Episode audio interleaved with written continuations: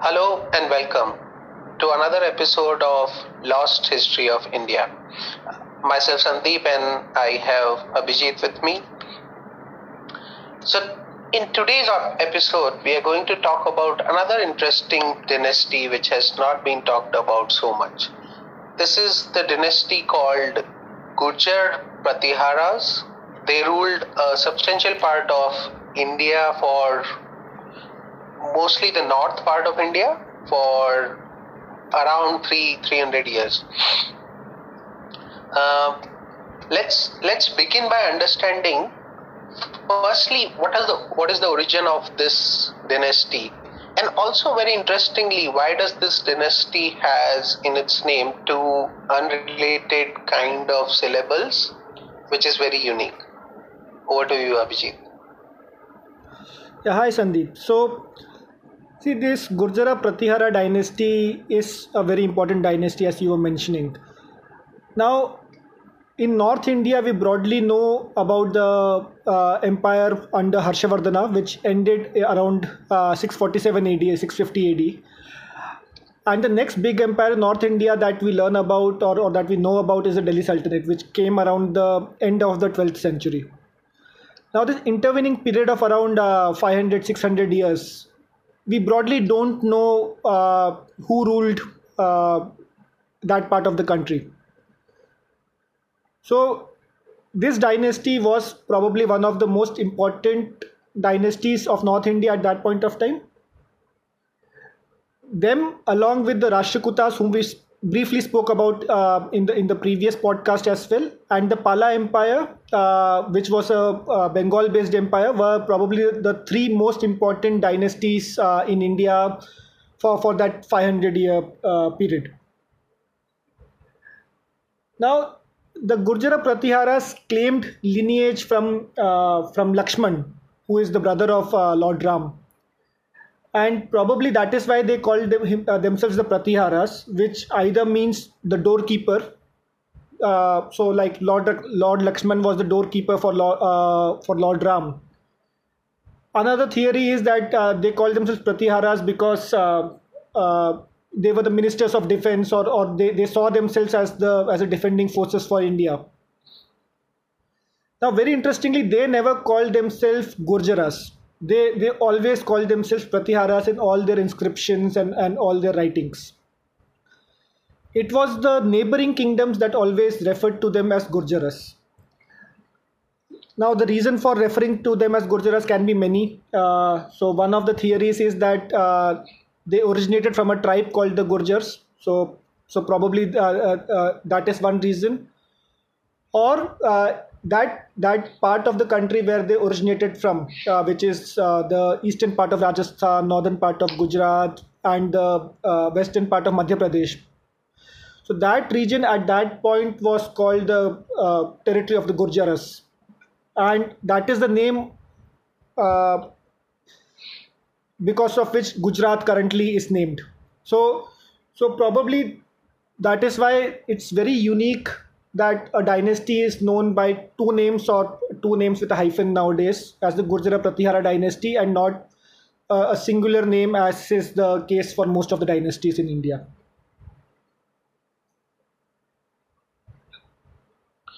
Okay, moving forward, let's let's try and understand more about this dynasty and how it started. So, who was the founder king of this dynasty? Yeah, so the, the founder of the dynasty is widely believed to be uh, Nagabhatta I. So, although the exact date is not known, but broadly it is believed that uh, his empire started around 730 AD.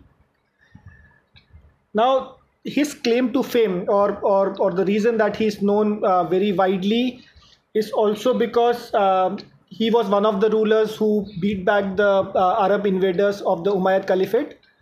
And this is almost exactly as the same time as the Chalukyas, uh, as he spoke about in the previous podcast, uh, had also beaten uh, back the Arab invaders. So basically, what had happened was that the Arabs invaded India from all sides. Uh, in the in the Madhya Pradesh Ujjain region, they attacked the uh, Gurjara Pratiharas, and in uh, southern Gujarat, northern Maharashtra, they attacked the Chalukyas. They were beaten back from uh, both the places. So Nagabhatta one is uh, is credited with that, although it is not clear whether uh, where the battle took place or where he whether he attacked them or whether the Arabs invaded Ujjain and, and were uh, beaten back. But one thing is fairly clear that the Arabs were beaten very soundly by by Nagabhatta one. So the, the capital of uh, this dynasty uh, was at Ujjain, or, or, or that area was called Avanti at, at that point of time. Now, uh, within five to seven years, as we had mentioned in the previous podcast, the uh, the, the Rashtrakutas or, or Danti Durga, who was the prince who fought along with the Chalukyas uh, in the war against the Arabs, overthrew the Chalukyas and set up the Rashtrakuta Empire. Now, Danti Durga, after he formed the Rashtrakuta Empire, he had territorial ambitions, and he uh, and he attacked and defeated Nagabhatta uh, as well, and uh, he he sort of uh, captured Ujjain also, which is also uh, shown in some inscriptions in Ujjain, where he is said to have performed some uh, some pujas and prayers celebrating his victory. But again, it is widely believed that as soon as Danti Durga left, uh, Nagabhatta I was able to recapture his territory uh, uh, fairly quickly and, and set up the uh, uh, Gurjara Pratihara uh, dynasty uh, fairly well. Now it is one of one of Nagabhatta's successors, who is called Vatsaraja, who is believed uh, to have captured Kannauj. Now, Kannauj was uh, one of the very important cities under Harsha's empire at that point of time. So, so, so Vatsaraja is is is believed to be the uh, king who probably expanded the territory beyond the, uh, the the heart of the empire, which was based in Ujjain. So, so he was a very important uh, ruler from that perspective. And it seems Ujjain and Kannauj were really two important cities at that point in time in India. Yes, so uh, see, in, in northern India, uh, from the time of known history, uh, so, so if, we, if we started at the time of the Mauryas, Patliputra was uh, supposed to be the most important city or, or the capital of most of the empires uh, in India at that point of time. But even at that point of time, although Patliputra Putra was the political capital of the country, in the in the uh, western parts of the country, Ujjain or Avanti was still a very very important uh, uh, important city, and actually. The, the, the kings of Patliputra always used to send their successors or, or the or, or the crown princes to rule over over Avanti or Ujjain so from that perspective, Ujjain has, has was always a very important city and also considered to be the spiritual capital of, of the northern Indian uh, uh, dynasties uh, for a long period of time. Now, Kannauj became very important un- under the rule of Harshavardhana because his empire was uh, ruled uh, from Kannauj. So, uh, and that was the time that the uh, probably the importance of Patliputra had fallen considerably, and Kannauj became the most important city of India.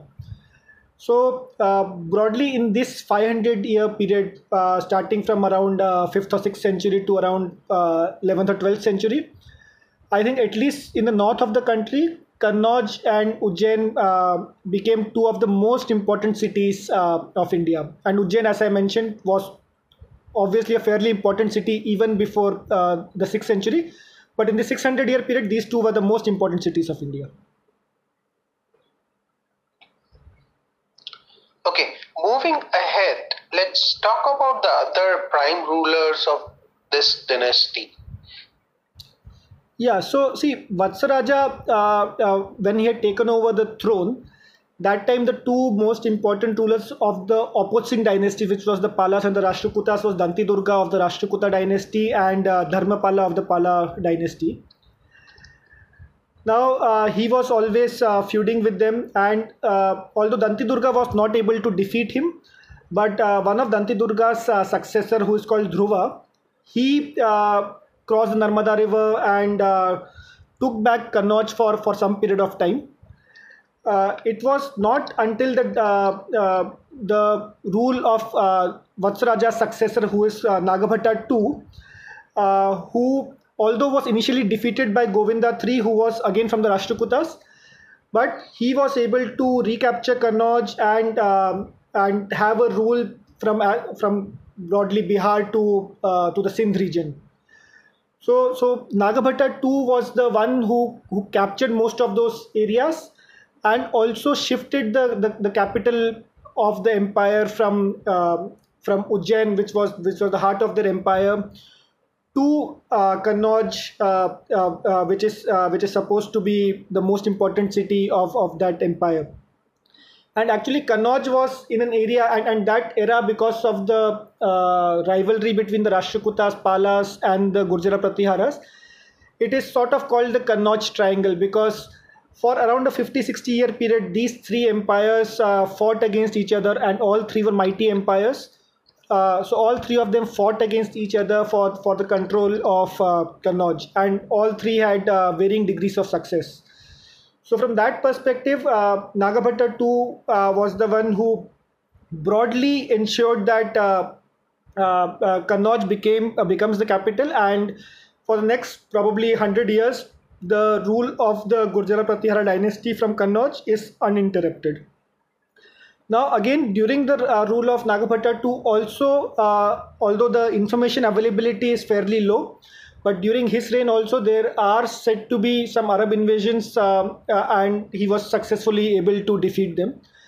Now this is the time probably uh, that uh, you can credit these three empires for sort of stalling the uh, expansion of the of the Arab rule uh, into India, Arab or the Turkic rule, because to the other side of the world, uh, the Umayyad Caliphate and some of uh, some of these Arab empires were very quickly able to uh, capture territories not only in the Arab region but but also uh, all across the, the the North African region, the the Persian region, and so broadly they were able to capture everything up to the river indus in sindh.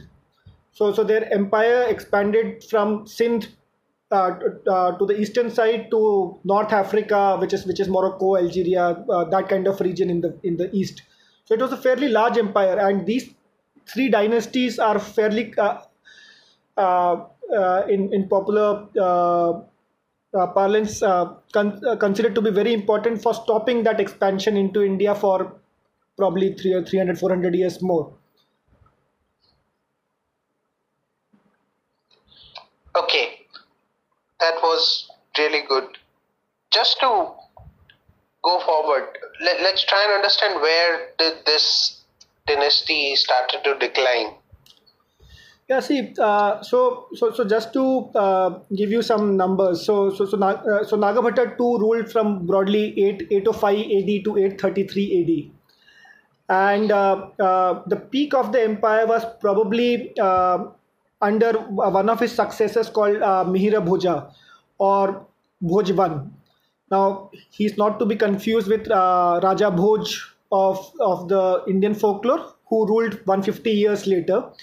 But uh, under uh, Bhoja one, that was the time that, and he ruled for around around 50 years from 836 AD to 885 AD and that is the time that it is said that the expanse of the empire was was the largest. So so i think the uh, the the empire uh, ex, uh, extended from the foothills of the himalayas to narmada river in the south and from sindh in the west to bengal in the east. So so broadly if you see the expanse of the empire the empire probably had the same expanse as uh, as uh, the the Gupta Empire or the empire under under Harshvardhana. So so from that perspective, the uh, it was it was a fairly large large empire. So under Bhoj and uh, and uh, his uh, his a couple of his successors was was probably the peak of the empire. so till the 9th century, I think the, the empire was very, very strong uh, as we moved into the 10th century, uh, so initially the empire started becoming weak because of uh, uh majorly majorly because of the infighting within within the kingdom, where uh, uh, the, the rulers were overthrown by each other and, and because of family feuds, etc. Now, whenever this happens, historically we have seen that the feudatory kings or, or the or the vassal kings start getting ideas uh, of uh, of independence or, or, probably overthrowing their their overlords. So, uh, so so many of the the feudatory kings of the Gurjara Pratihara Empire, which broadly were were the uh, uh, Parmaras, the, the Chandelas, the, the Tomars. So, so, so these people started uh, exerting more and more independence. Again, uh, during the early 10th century, the Rashtrakutas briefly recaptured Kannauj uh, in, in, in one of the attacks, but uh, but Kannauj was recaptured by the uh, by the Gurjara Pratiharas. simultaneously, the, the there were Turkic invaders from the west as well who, who kept on attacking not successful but but uh, but surely uh, chipping away at the empire and making it weaker and weaker uh, so uh, so, so, so that was happening uh, around 950 AD. The the, the Chandelas uh, captured Gwalior, which was a very important part of the kingdom at that point of time. So, so by the latter half of the 10th century, actually, although the, the dynasty was still existing and, and they had their control over Kannauj and Ujjain, etc., but they they, they ruled over very small parts of the territories. They, they, their empire was not as big in the latter half of the 10th century. Now, they, they ruled that way for another 50, 60 years more. The, the crushing blow came when, when uh, uh, Mahmud of Ghazni invaded and uh, captured Kannauj in, in 1018. Uh, so so that is when probably the, the, the ruler who was a ruler called Rajapala he he, fell, he fled Kannauj he was captured and, and killed by the uh, Chandela ruler he he he uh, then then got Rajapala's son uh, on the throne as a proxy but it was probably just uh, going through the motions and within a period of 10 15 years by 1036 AD the the empire collapsed so so if we see where the peak of the empire was, probably uh, some somewhere around 750 AD to 950 AD. I think I think for a 200 year period, the empire was fairly large, fairly important. Last 70, 80 years were probably just an era of decline. So, but that 200 year period was a very important period uh, in in Indian history.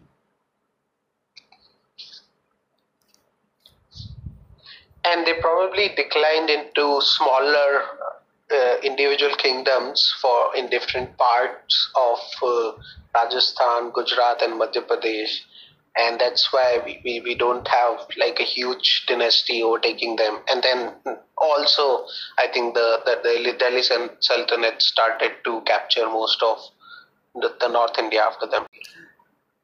Yeah. So. Uh you're right you're very right to say that uh, a lot of the smaller uh, empires took over the control of, of various territories and uh, uh actually the gurjara pratiharas are considered to be sort of like the predecessors of the of the rajputs uh, who became very powerful in that uh, region in, in the coming years.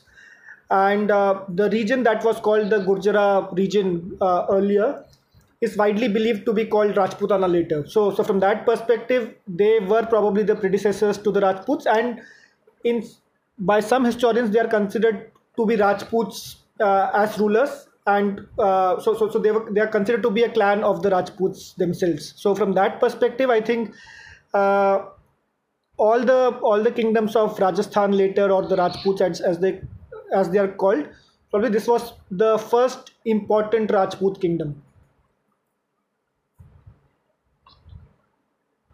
That's great, Abhijit. Okay, so I think we, we understood quite well about about this dynasty, how it started, how, how it ruled a major part of North India and and its subsequent decline. Also, interesting one part that we wanted to talk about was the extent of architecture and temple building which existed uh, during this time, and I think a, a number of amazing examples some of which currently we can see and i think probably a lot of it got destroyed as well through through the history.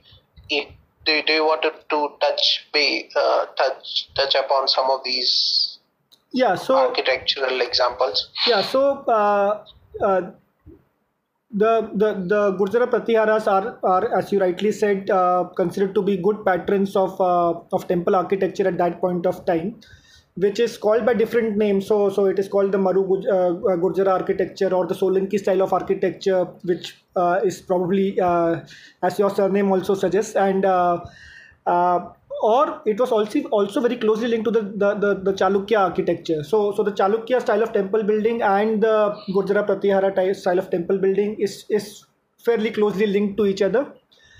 Now, some of the most famous uh, temples uh, of that period was uh, were constructed by the Gurjara Pratiharas. The most famous of them uh, being uh, the, the the Khajuraho temples.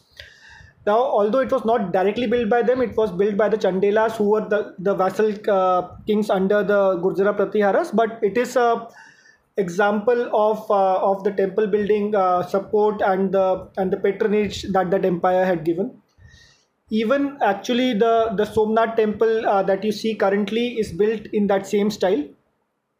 Nagabhatta 2 is uh, supposed to have uh, built the somnath temple again after it was destroyed by the invaders uh, from the west. And in the in the very recent past in the in the in the 20th century it was rebuilt in the in the same uh, style. Uh, although the the rulers, the Gurjara Pratiharas were, were mainly patrons of Hindu temples, but the style of temple building uh, found a lot of uh, uh, temples in the in the Jain uh, temples as well. So, uh, so so this style of temple building was adopted by a lot of Jain temples, and again the most famous of them being the uh, Dilwara temples of of Mount Abu. So and you'll find a lot of examples right across Gujarat, uh, Rajasthan, Madhya Pradesh, etc., where you'll find uh, uh, this kind of an architecture. Now, broadly, what is this kind of architecture? So, this is a stone based architecture with intricate carvings, wide halls, lots of pillars. So, and obviously, you can just uh, Google and see the architecture of some of these examples. You can think about the Khajuraho temple or the Somnath temple to to see what the kind of architecture was. So from that perspective it was again a very very important period.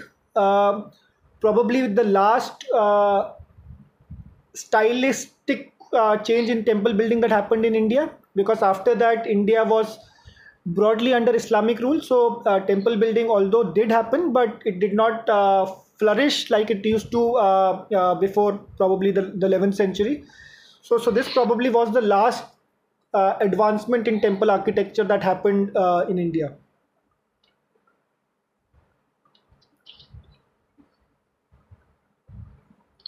That's great, Abhijit.